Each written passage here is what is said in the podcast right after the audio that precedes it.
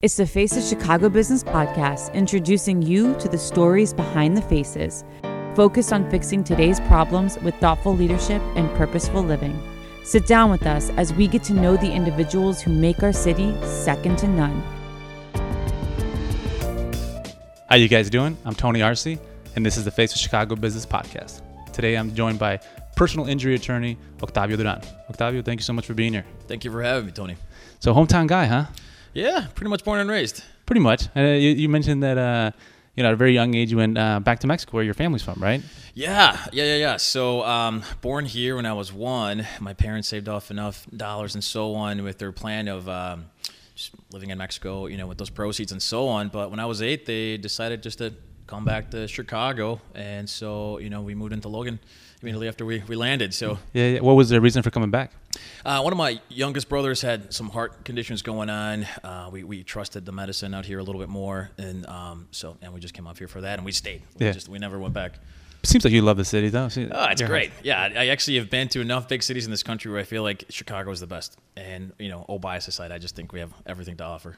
You know, I hear that so much though. I mean, people that come here and visit from other cities are like, "Man, Chicago's so clean. You know, it's so beautiful." Yeah. So I don't, I don't think we're the only ones that think that. Yeah, you know, if you go to New York, they say they have the better pizza. I think we do. You know, so I think we do too. Yeah.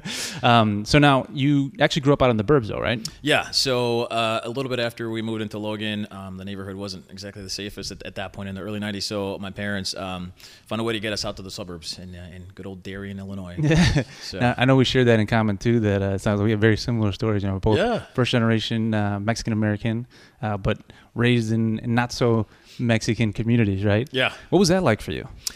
You know, uh, it wasn't bad. I, I, I feel like when I talk to a lot of my friends and they say, you know, there was sort of an identity crisis, I don't think I ever really felt it, or maybe because of, of, of ignorance being a bliss a little bit. Sure. Uh, and my friends just being so cool, you know, and so um, they adapted to me. I adapted to them. Um, you know, off the air we were joking about how friends would come over, they would try our food, and how they would love the Mexican food. I mean, who, who doesn't like right, Mexican right. food? But it's even funnier when like my buddies who never tried really spicy food would try it, and they would not give up, man. They'd be pouring in sweat, but they're going down. They, they don't care. So that was that was a lot of fun. Yeah.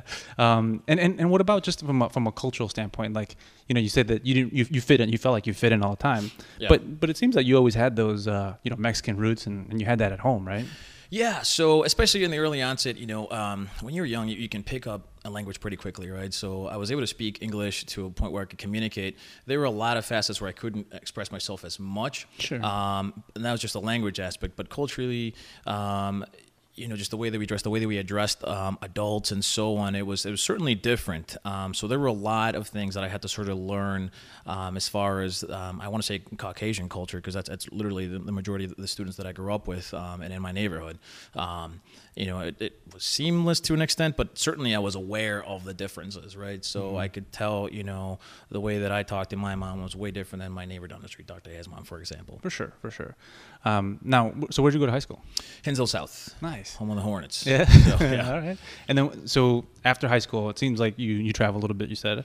Um, yeah. Yeah. So I went to University of Illinois for for undergrad for college. So I got my, my bachelor's there in political science, which basically means if you don't go to law school, you might as well be a, a barista. You know? I think most folks that major in that tend, tend to jokingly agree. Uh, so the plan was always law school, um, sure. and so I was lucky enough to get into Michigan State. Um, I went there on a scholarship, and so I went out there. You know, did that. Michigan's a beautiful state. Had a great time in Michigan State, um, and so you know, just came back to Chicago because that was also the plan is to work out here. Oh, nice. Yeah. Now, um, where did you have the desire to be a lawyer? Where did that come from? So, I, I think I mentioned this to you before. That the joke is that uh, you know after after school, after sports, we'd come back home. My mom would um, be making us dinner, and she would force us to watch her Spanish soap operas, right? And so we had to watch those, and we grew up watching those. And one of the heroes in one of them was an attorney and so when I was like eight or nine, something like that, I thought, hey, this guy's kind of cool. And like, you know, being an attorney's got to be kind of cool. So uh,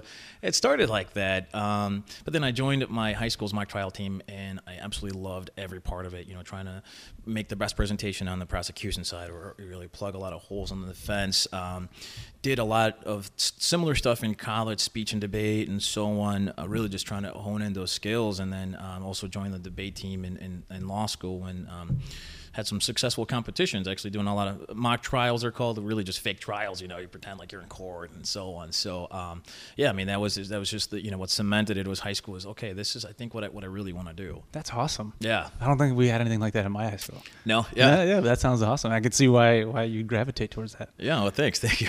But I also noticed that you have a heart to want to help people. I mean, not, not above and beyond that, it seems like you know to me that, that you really do care.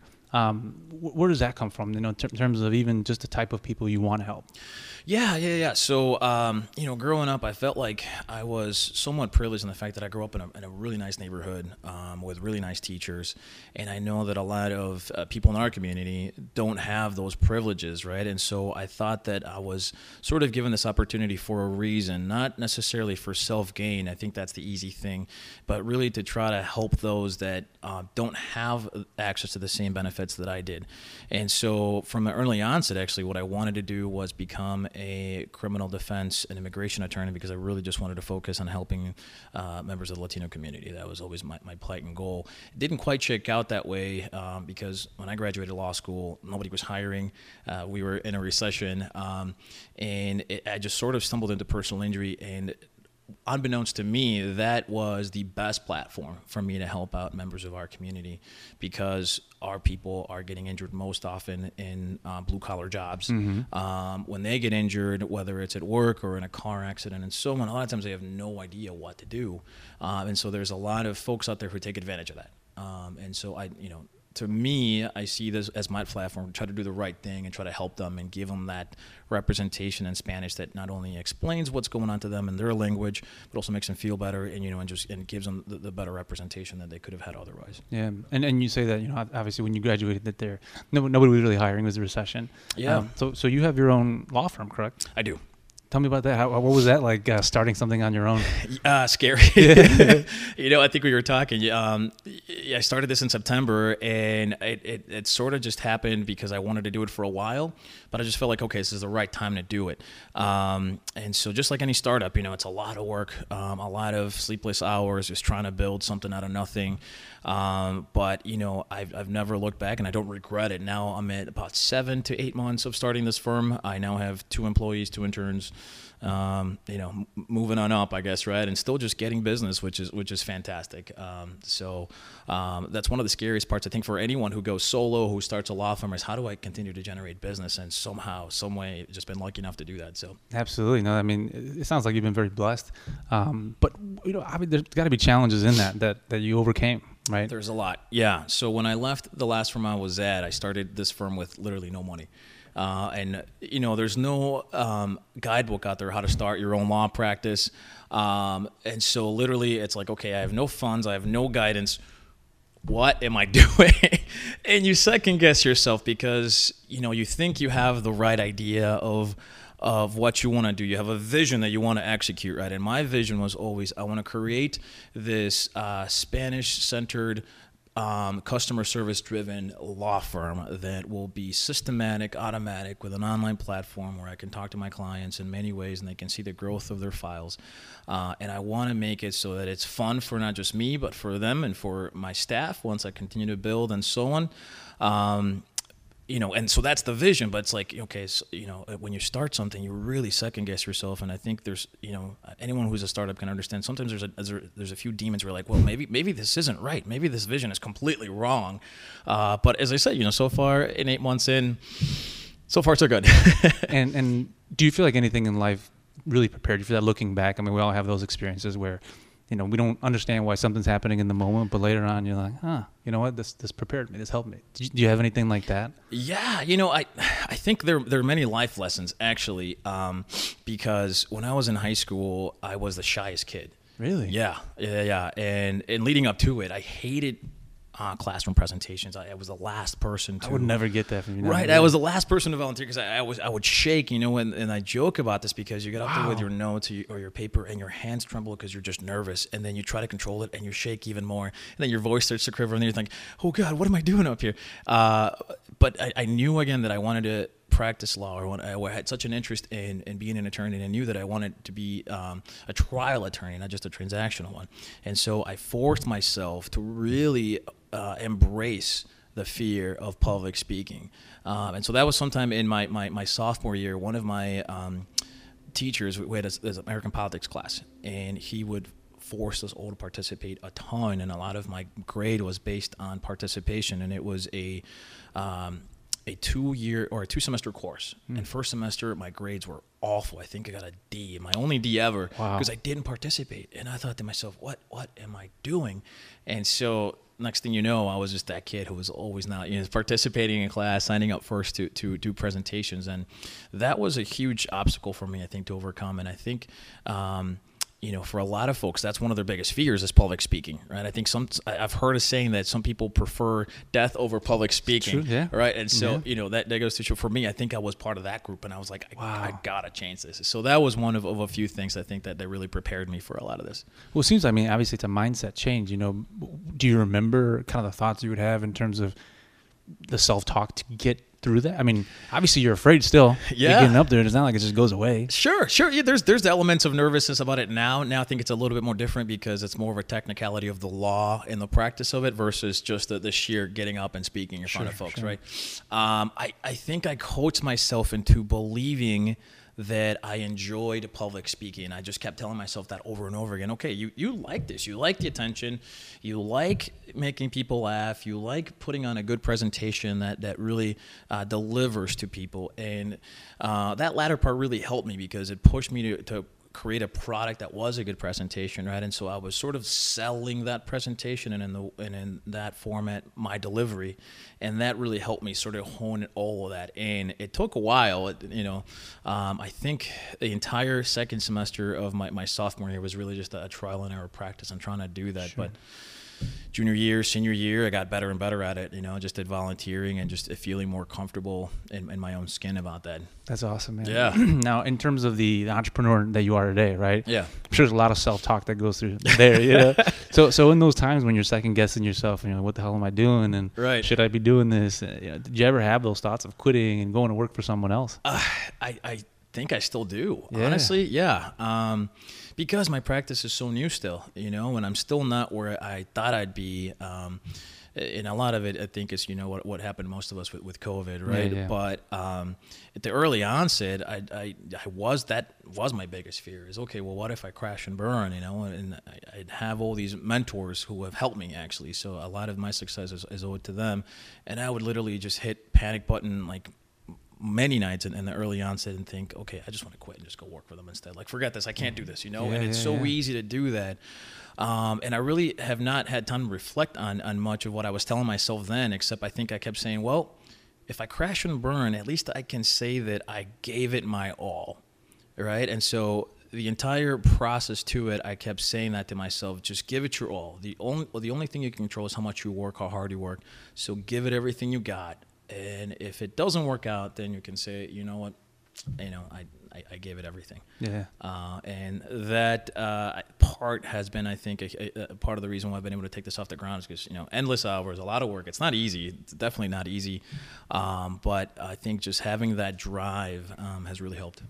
Now, I know you mentioned before that uh, you've had your mentors, right? Yeah. Um, and you, and it seems like you want to mentor others, and also involved in, in, the legal community in different right. facets. What, what was it that, uh, from a mentorship standpoint, that you took away that's helped you the most that, that you hope to pass on to others?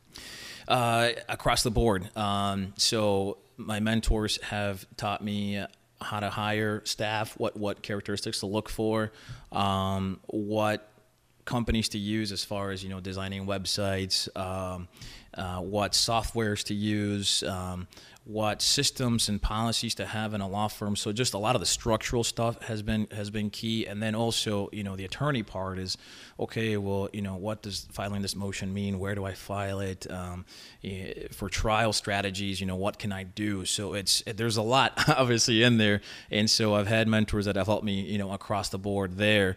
Um, and you know I take that and I think I need to you know pay it forward, right? And so I do. Um, Uh, I volunteer a lot with the Chicago Bar Association. So with that, we I've mentored multiple law school students um, from the time they were in their first year of law school. Now a lot of them are attorneys themselves. Uh, so you know it's really cool to see your mentorship grow with them and be a reason why why they become successful. Um, but also a lot of it has been high school students um, from historically underprivileged schools. A lot of them Latino students who have never been to court ever in their life Sure. or even know what it's like to be an attorney. So I br- I've brought a, a couple to court uh, through a program through their school, uh, but also a lot of my friends from from Darien actually they're uh, they're now high school teachers at CPS schools and, uh, and and other schools where they have primarily Latino students or, or actually students of color. So I go there and I speak to them with the thought that if they see somebody like them um, who's made it right, who's gone through law school, has a career going, uh, then they could do it.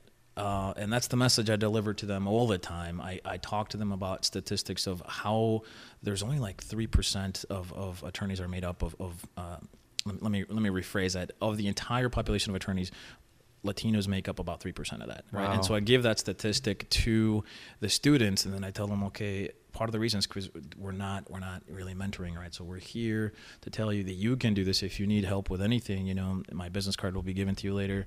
There's an abundance of, of us hispanic lawyers who are out there willing and able to help. Um, and so you know we're starting to um, do a lot of that uh, with that mindset you know? Let's get you guys through high school. Let's get through college. Let's get you know to a master's degree. Well, there's no Mhm. reason why latinos can't do that. Now, for a lot of people watching, and I think they resonate with the people that you even mentor, that you know, if you if you come from an underserved community, that oftentimes you're faced with more challenges than than you know people who aren't, right? yeah What advice do you give to people who are going through like really difficult times, whether it be financial, whether it be family stuff? You know, how do you overcome those things? Yeah, it's tough. So I tell you, two um, huge obstacles that I hear a lot from members of the Latino community are my parents want me to start working right away because we we need to make ends meet, and that to me is sad and, and awful. Um, and then other folks say, well, my parents don't want me to go away to college because they want me to stay home and, and not leave them. Uh, the latter, I think it's just a, a function of communication. If they could connect their parents to their their deans, their teachers, and and really educate them on the importance of of letting go and going to college, um, that would be, I think, really helpful. The former about you know having to work, I, I really would not have an answer to that. Um, because I, you know I don't know the circumstances of each family. I think a function of communication and education probably could help also, where access to funds, loans, or so to to the to the parents or the household, right? But also and letting them know, look, you're really hindering your kids' education and ability to succeed, and perhaps their ability to provide for you in a bigger, better way if they become an engineer versus working, you know, in a yard or you know at McDonald's or something. No, I- that's so true, and I think it's our responsibility too uh, to make sure that we provide those opportunities and that education, you know, Yeah. to everyone. Yeah. But what about from a mindset? I mean, perspective. You, you, I mean, you seem very, you know, strong-minded in that regard. Like, what do you tell people from from that? You know, getting through something difficult, overcoming it, and just kind of pushing through uh, maybe your fears, even. Yeah, yeah, yeah, yeah. So actually, another obstacle that I've heard from a lot of these students when I speak to them is I am afraid of failing. Uh, I don't think I have what it takes Interesting. uh, because again, in their lifetime, they don't know anybody who's made it through college. They don't have that person who they can identify with, right? And so they grow up thinking, well, you know, the history in my family is going to be the same as my ancestors and so on. Where yeah, maybe we'll make it through high school and that's it. Um, and that's the mindset that that needs to change. And so in these lectures, I let them all know, look, everybody's afraid afraid of failing.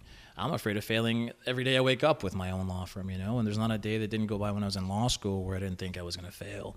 And I don't think it's any different from the way that a Latino feels like they're going to fail versus any other ethnicity. For sure. know? It's just um, finding the right mentors, I think, is key, but also the right resources to help them advance, right? So if they think that they're not good at research and writing a lot, there's a lot of workshops out there that can help with that.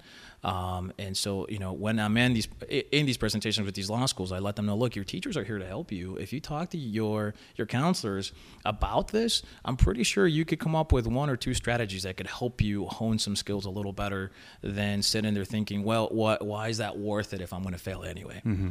Um, and so it, it, it's that mindset, right, of, of thinking maybe maybe I can do this, maybe I should give it a shot, and reaching out to those resources that there really I think needs to start happening with, with a lot of these folks. Oh, that's great advice. So, what's the vision for uh, for your law firm? You know, what's the what's the big vision? Uh, you know, I, I am give at the start of this, I gave myself five years. Uh, I want to see where it goes in five years. Um, so I'm sort of uh, uh, going along for the ride. I, I hired two staff a lot sooner than I thought I would. It looks like I might have to hire some associates a lot sooner than I will. That's great. Um, if things continue to grow where they are, I, I want to open an office somewhere in either Pilsen or Cicero. Right now, I'm in downtown and it's really hard for a lot of people to get to me because of parking and a lot of people just hate being downtown anyway uh, so I, I, think at some point I'd like to have um, yeah some sort of office space out on one of those neighborhoods just to you know be able to serve um, not just the Latino clients, but any client really. You sure. better, better access to, to get to my office. And so now, in terms of those clients, who who should be uh, who should be contacting you? Again, you know, it's uh, Spanish speakers are, are sort of my niche, right? Um, for the reasons I explained. I feel like I can do the job better than, than anybody who has an assistant that can speak Spanish. I can explain the law a lot better uh, and in their language and the way that they can understand it. Um, so those are the ones that should be communicating with me um, because you know a lot of times they, they don't know the law. They, they fear that if they do something about it, that they're going to be deported or that uh, somehow it's going to raise the alert with, with ICE or something, and you know suddenly their immigration status is going to be an issue. Um, and sometimes they don't even think they have rights because they're undocumented or because they're just residents here. So anybody in that group should definitely uh, reach out to me because. Um, you know, I do a lot of presentations about why they do have rights when they're injured, and you know, I can help them um, sort of push those through and, and understand those in, on the way. Awesome. Well, you heard it. If you're in that situation, find yourself in that situation, uh, you got your guy right here, Octavio. well, Octavio, I just want to uh, thank you so much for for coming in and sharing your story, and you know, also for mentoring our youth, you know, especially yeah. in underserved communities. And we're excited to see where your uh, where your business goes. We'll be rooting for you. Yeah. Well, thank you, Tony. It's a pleasure to be here, and, and thank you for the opportunity. All right. Thank you, brother.